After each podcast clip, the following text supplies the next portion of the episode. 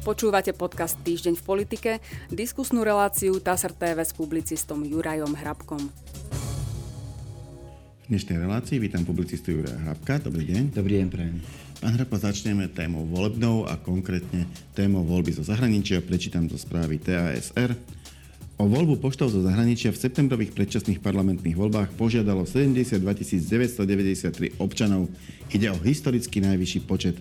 Vyše 3000 ľudí už odvolilo. Premiér Ludovít Odor, poverený vedením rezortu vnútra, o tom informoval na tlačovej konferencii. Verím, že výrazne vyšší záujem o voľbu poštov aj je aj vďaka tomu, že systém je jednoduchší a aj preto, že sme mali informačnú kampaň ministerstva vnútra a ostatných rezortov. Zapojili sa celkom dobre aj iné organizácie, uviedol Odor. Ako pripomenul, počet žiadostí naznačuje záujem voličov a neznamená automaticky, že všetci musia odvoliť. Hlas sa ráta po zaslaní vyplnených hlasovacích lístkov na ministerstvo. Hlasovací lístok treba doručiť na ministerstvo vnútra do 29. septembra, uvádza TASR. Chcem sa spýtať, e, je vyšší počet e, ľudí, ktorí e, teda sa prihlásili, že chcú voliť zo zahraničia, skôr výsledkom toho, že to ministerstvo vnútra robilo kampaň, že je možno jednoduchší spôsob, ako sa dá zaregistrovať, je na to aplikácia, alebo môže byť aj signálom toho, že celkovo účasť na voľbách by mohla byť vyššia? No bodaj by to tak bolo, že by nám to avizovalo to, že účasť na voľbách bude vyššia, ako, ako zvykne bývať. To by bol dobrý, dobrý signál. Ale z toho hľadiska praktického si myslím, že to je práve tým zjednodušením, ako spomínal aj pán premiér Ódor. Nie je to samozrejme jeho zásluha, to je predchádzajúceho vedenia, ktoré to tak vymyslelo, že spravilo tú webovú aplikáciu. Ja, pokiaľ si dobre pamätám, tak necelých 500 iba prišlo poštou ako listom ži- žiadosti o toto, čiže ľudia, ľudia klikali, používali tú webovú aplikáciu a to je práve ja si myslím, že dokonca sa dá povedať, že hlavný dôvod, prečo sme dosiahli v tomto volebnom roku, teda v roku 2023, historický rekord. Pretože naozaj je to najvyšší počet zatiaľ. A potom druhá vec je, e, ovplyvní nejako ten vyšší počet hlasov zo zahraničia celkový volebný výsledok. Vieš, že sa to ťažko sa to hovorí, keď nepoznáme ten celkový volebný výsledok, ale je to vlastne otázka na to, či sú e, hlasy zo zahraničia nejakým spôsobom iné, či tam tí ľudia nejako inak vyberajú v priemere, než priemerný Slovák žijúci tu. Áno. Áno, ja si, ja si myslím, že áno, na to dáta teda, teda nie, neexistujú, aspoň si žiadne také nepamätám, možno nejaký prieskum, ale to uvidíme až teraz, keď vzniknú volebné okrsky a tam budú tie hlasy spočítavané inak, aj pre strany, ktoré dostanú, ale tak z toho všeobecného hľadiska sa dá usudzovať, väčšina tých ľudí žije smerom na západ od Slovenska, nie na východ. To znamená, že tá situ dokážu porovnávať tú situáciu takú, aká je, tak skôr sa možno domnievať, že budú voliť presne, presne tie strany, ktoré majú v programe alebo presadzujú zotrvanie v EÚ, zotrvanie v NATO, jednoducho ten západný, západný štýl. Tak sa možno domnievať a ja si myslím, že to tak aj bude, že nie len domnievať, ale samozrejme tvrdiť, tvrdiť to zatiaľ nemôžem, rovnako ako sa nedá povedať, že všetkých tých e, ten počet voličov, ktorý sa prihlásil k voľbám, bude aj voliť to volieb je ešte no. čas. Dokonca niektorí, niektorí môžu voliť aj tu, lebo polovi, tak. polo, takmer polovica z tých ľudí e, žije v Česku, e, od, odkiaľ sa dá autom proste pomerne ľahko prísť Presne, presne tak, ten program sa môže ešte všelijako zmeniť, môžu voliť aj tu. No rozhodne nebude voliť e, zo zahraničia vyšší počet, ako bol prihlásený, ale zrejme to bude nejaký nižší, nižší počet. Je to pohodlné, keď môžete voliť e, z domu. Ja hovorím, že v papučiach si odvolíte, je to pohodlné. Ja s tým veľmi nesúhlasím, ale taký je zákon proste a ten je rešpektovaný, nebol porušovaný. Ja hovorím o tom, že môže prísť k porušeniu tajnosti volie, pretože ten hlas posiel, dávate do obálky a posielate ho zo súkromia v papučiach.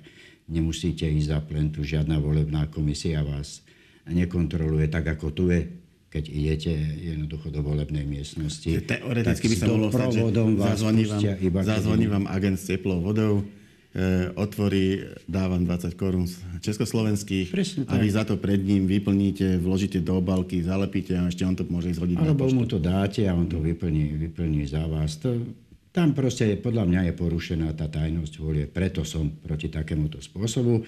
Pokiaľ boli voľby na zastupiteľských úradoch, tak tam tajnosť volie bola zachovaná, pretože to bola volebná miestnosť, tak ako ich poznáme tu z domova. Človek nemohol voliť papučiach, ale tak, jak na Slovensku, musel sa obuť ísť, či je fujavica, či prší, či je plúšť a ísť tam a tam tá tajnosť volie bola určite, určite zachovaná. Nevidím v tom problém. Ja práve naopak si myslím, že keď sme v Európskej únii, tak aj tam, kde Slovensko nemá vlastné veľvyslanectvo alebo konzuláty, by sa mohlo spolupracovať s ostatnými krajinami Európskej únie. Veď predsa to by nemal byť problém, to by mohlo iba posilniť z môjho uhla pohľadu Európsku úniu ako takú. Že by treba Slovák mohol voliť v krajine, kde nie je konzulát alebo veľvyslanectvo na Švajčiarskom, alebo Nemeckom, alebo hociakej inej krajiny. A oni by to sprocesovali už. A potom zase, zase naopak. Samozrejme. Novým štátnym tajomníkom ministerstva vnútra sa stane Martin Kráľovič, súčasný nočný primátor Bratislavy. Vo funkcii nahradí Ľubomíra Šablicu. E, v stredu o tom rozhodla vláda, to čítam zo správy TSR z 9. augusta. E, vláda odvolala aj generálneho tajomníka služobného úradu ministerstva vnútra Petra Kolenčíka. Na jeho post nastúpi Peter Rolný. E, potreboval som ľudí, ktorí sa jednak vyznajú v problematike bezpečnosti a zároveň náš tým a ich tým vie konštruktívne diskutovať o riešeniach. Presne takto treba vnímať zmenu na poste štátneho tajomníka aj poste generálneho tajomníka služobného úradu, uvedol premiér Ľudovit Odor. E, ako poukázal, Kráľovič bezpečnosť študoval a ako nočný primátor, e, nočný primátor Bratislavy spolupracuje aj s bezpečnostnými zložkami štátu. Riešil aj bezpečnosť na veľkých akciách, ako sú hudobné festivaly, napríklad alebo púte, uvádza TASR. Ja k tomu dodávam, že rezort vnútra nemá ministra, ani ho nemôže mať, e, pretože dočasne poverený minister Ivan Šimko stratil toto poverenie, odobrala mu ho pani prezidentka a ona nemá možnosť na jeho miesto vymenovať e, nejakého nového ministra. E, preto to ministerstvo riadí, respektíve má zodpovednosť za neho priamo premiér, ktorý je tým poverený. No ale tým, že tam bude mať štátneho tajomníka, tak má možnosť na neho presunúť časť tej agendy, ktorú ako premiér aj tak nemá, nemá šancu úplne podrobne, e, úplne podrobne riešiť. Chcem sa opýtať, či si teda dobre vybral človeka, ktorý mu s týmto môže pomôcť.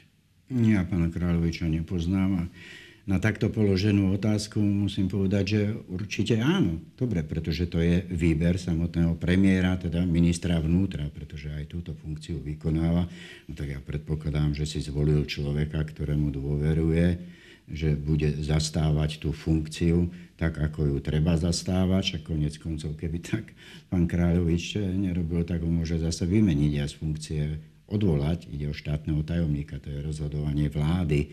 Vláda môže kedykoľvek odvolať ktoréhokoľvek štátneho tajomníka, na to nepotrebuje ani súhlas pani prezidentky. No je to pravda, vždycky sa hovorilo, že štátny tajomník má presne toľko zodpovedností, koľko zodpovedností na ňo preniesie minister. Presne, tak to, je. to znamená, jedna ministrovi boli už štátni tajomníci, ktorí mali naozaj len veľmi formálne postavenie na tých ministerstvách. Minister im veľmi neveril, no tak tam proste mali kanceláriu a sekretárku a auto. Ale boli aj takí, ktorí boli veľmi dôležitými ľuďmi a mali, mali veľkú agendu na tých ministerstvách.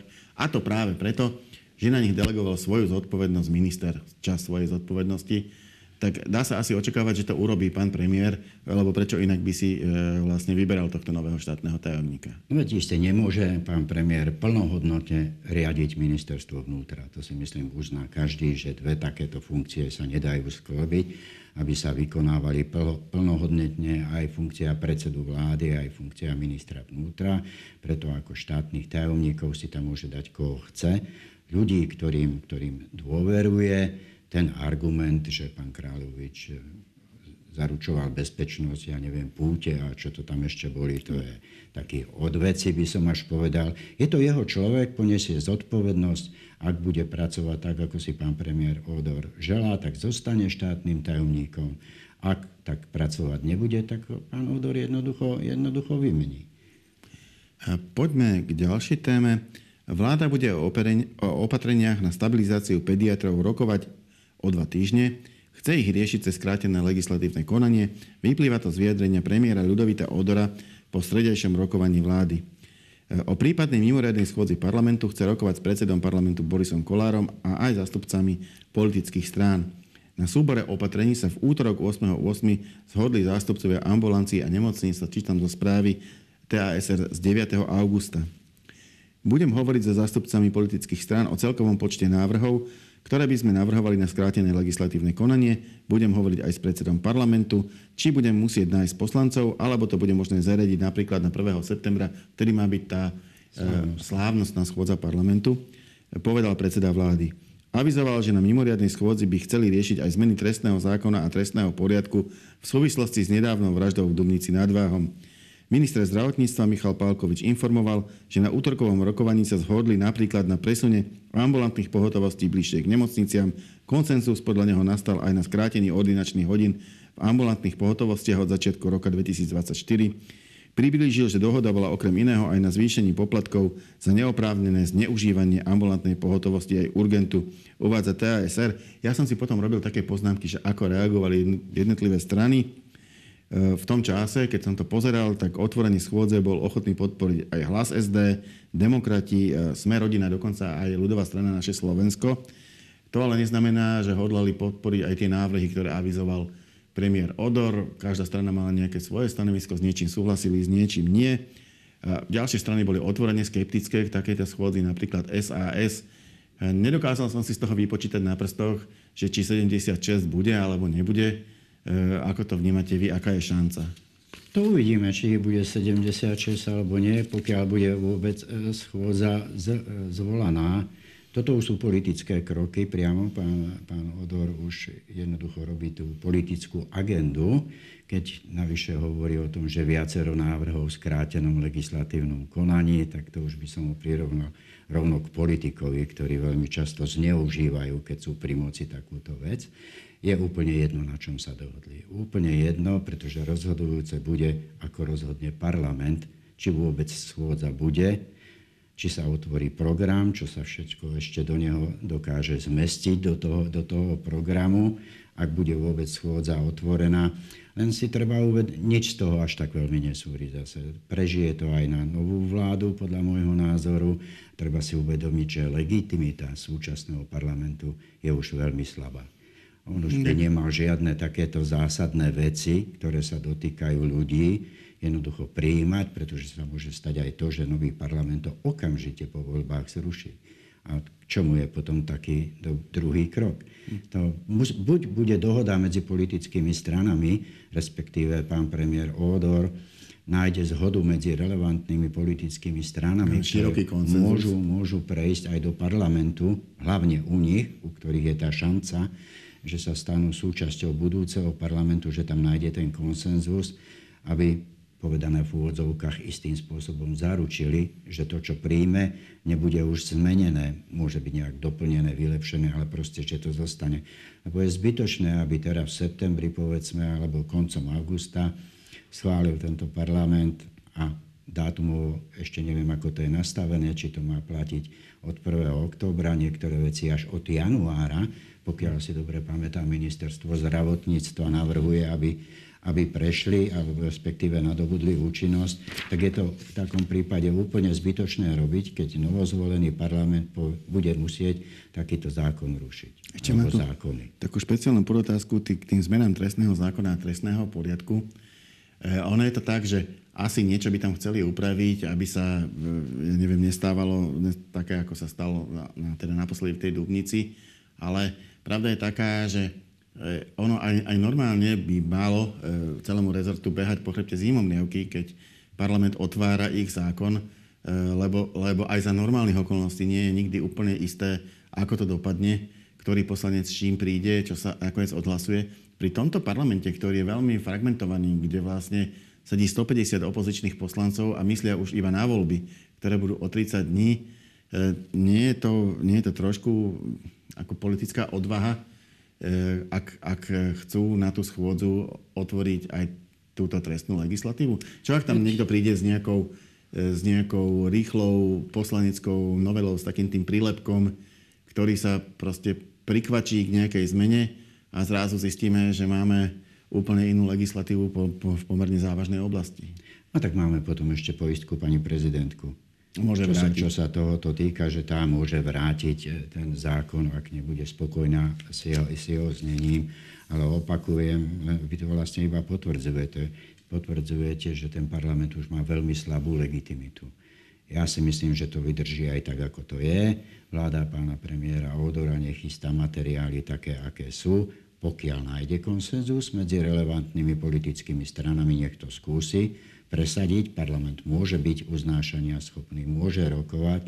Pokiaľ mu to nepôjde, alebo jednoducho tie počty mu zlyhajú, tak je to, bude to hodnotené aj ako jeho prehra, teda prehra e, vlády pani prezidentky, pretože no, je to jej vláda. No, pravda je Neviem, taká, že... to je rozumné vôbec, vôbec skúšať. No pravda je taká, že aká prehra, ak sa bavíme o legitimite parlamentu, že je nižšia, no tak aj legitimita dočasnej vlády je nižšia ako legitimita vlády štandardnej. E, všetci vedia, že v parlamente jednoducho podporu nemajú, vedím nakoniec parlament neviedil ani dôveru. To znamená, od nich je to iba, iba podaná ruka. Vedeli by sme to riešiť, ponúkame takéto návrhy, je už na parlamente, či sa dokáže k tomu nejako postaviť, alebo už sa nedokáže nejako postaviť k ničomu. A mohli by sme sa sporiť o tom, akú legitimitu má táto vláda predkladať také návrhy, aké predkladá ale respektíve chce predkladať, obzvlášť keď ich chce predkladať v skrátenom legislatívnom konaní. Na to skrátené legislatívne konanie existujú zákonné podmienky a podľa mňa nesplňa a nebude splňať ani jeden návrh, ktorý chce vláda pána Vodora predložiť. Len ťažko sa nám o tom teraz ešte diskutuje, keď nepoznáme znenia tých návrhov, čo je oprávnená výhrada z každej politickej strany, ktorá hovorí, ani nie, že podporíme, sú aj také, ale tie správajú rozumnejšie, ktoré hovoria, možno podporíme, keď uvidíme, ako znie to paragrafové znenie toho, ktorého návrhu, ktorý pán premiér Odor chce v parlamente presadiť. Hm? Moja posledná téma je ešte, ešte nerozhodnutá. Je to správa, ktorú budem čítať z 9. augusta. Pardon, môžem áno, ešte? Áno, Teraz ma napadlo. Na to, aby ste takto krátko pred voľbami presadili naozaj v parlamente niečo, musíte mať parlamentnú silu. Tu mal kedysi, ak si dobre pamätáte, nebudem hovoriť stranu, ale to sa podarilo parlamentu, ktorý bol funkčný, myslím, že tri dni pred voľbami, kedy sa schválili dôchodky tzv. 13. dôchodky. Vtedy to parlament spravil, pretože strana tam mala zabezpečenú väčšinu a bolo to v rámci volebnej kampane. Tri dní pred voľbami ten parlament bol funkčný. To sa o tomto parlamente, o tejto vláde, pretože bola vtedy úplne legitímna vláda, teda myslím politická, politická vláda, nie vláda pani prezidentky, vtedy sa to podarilo. Ale tu pri tomto parlamente, ktorý je, a pri legitimite tej vlády, ktorá je, nemyslím si teda, že sa to podarí. Ale uvidíme, možno sa mýlim, je to otvorené. Poďme k správe, ktorá sa týka covidu. Z 9. augusta e, TASR. Stretnutie so zástupcami rezortov v súvislosti s možným zrušením mimoriadnej situácie pre pandémiu COVID-19 e, bolo vo štvrtok 10.8. Vyplýva to z vyjadrenia premiéra Ľudovita Odora po rokovaní vlády. Minister zdravotníctva Michal Palkovič konštatoval, že v tejto veci sú v aktívnej komunikácii s úradom vlády. Za náš sektor môžeme povedať, že máme riešenia, no nie je to len vec ministerstva zdravotníctva. Mimoriadnu situáciu v súvislosti s pandémiou vyhlásila vláda 12. marca 2020. V súčasnosti na Slovensku platí aj mimoriadna situácia pre hromadný prílev cudzincov v súvislosti s vojnou na Ukrajine. Uvádza TASR, no nie je to také jednoduché e, zrušiť mimoriadnu situáciu, lebo sa na ňu viažu rôzne legislatívne podmienky, eh, na základe ktorých sa, ja neviem, môže dávať nejaké úlavy, eh, môže, môže, môže sa pomôcť, nadštandardne pomôcť nejakému segmentu sektoru. Keď sa to vráti do štandardu, už to možné nebude. Bude to podľa vás schodná, jednoduchá cesta, tak sa proste zídu, pripravia si to a zrušia to? Ja sa priznám, že tomuto teda vôbec nerozumiem. Presnejšie povedané, nerozumiem tým argumentom, ktoré pán minister zdravotníctva, ktoré ste teraz hovorili alebo čítali, jednoducho používa. Tak buď je mimoriadná situácia naozaj na základe niečoho, vyvolaná, udržiavaná, alebo mimoriadnú situáciu zneužívame tým, lebo sa nám ne, nedarí alebo nechce zrušiť to, čo prináleží tie výhody, povedané ale v úvodzovkách, ktoré boli dané vzhľadom na mimoriadnú situáciu. To je podľa mňa celé úplne pomílené. Pokiaľ si dobre spamätám, sme hovorili už niekedy na začiatku tohto roka, že už neexistuje veľký dôvod na mimoriadnú situáciu, čo sa týka covidu.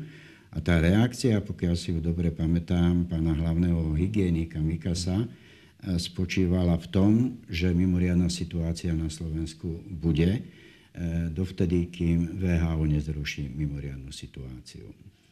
A pokiaľ viem, ešte nie je zrušená, možno sa mýlim. Ak je zrušená, no tak potom nie je žiadny dôvod, aby na Slovensku bola to bož, aby boli dve mimoriadne situácie.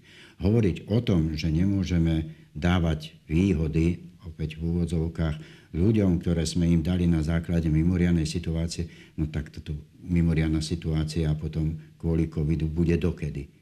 Aby, aby tí ľudia nestratili tie, tie výhody. No tak tu bude stále, veď predsa tú mimoriadnú situáciu nemôžeme udržiavať do nekonečna. To no, no, no, to tom... ponechajme aj bez ohľadu na mimoriadnú situáciu, ale nie, že tu budeme mať mimoriadnú situáciu. Už nastalo vlastne, aby niekto neprišiel o nejaké výhody, pôžitky. Ja tiež v tejto chvíli presne neviem, čo tam je. Viem, no, že pán, tam pán niečo je. povedal, že je snaha to zrušiť, ale nie je snaha to zrušiť tak, aby sme poškodili niektorým ľuďom, ktorí pomoc potrebujú.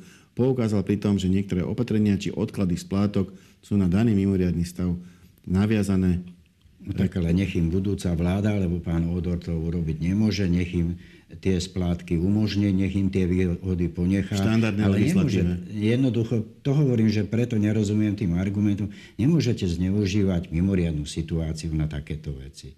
Mm. Veď mimoriadná situácia sa nevyvolala len preto, lebo niekto si zmyslí, že títo ľudia potrebujú odklad splátok, to je postavené na hlavu.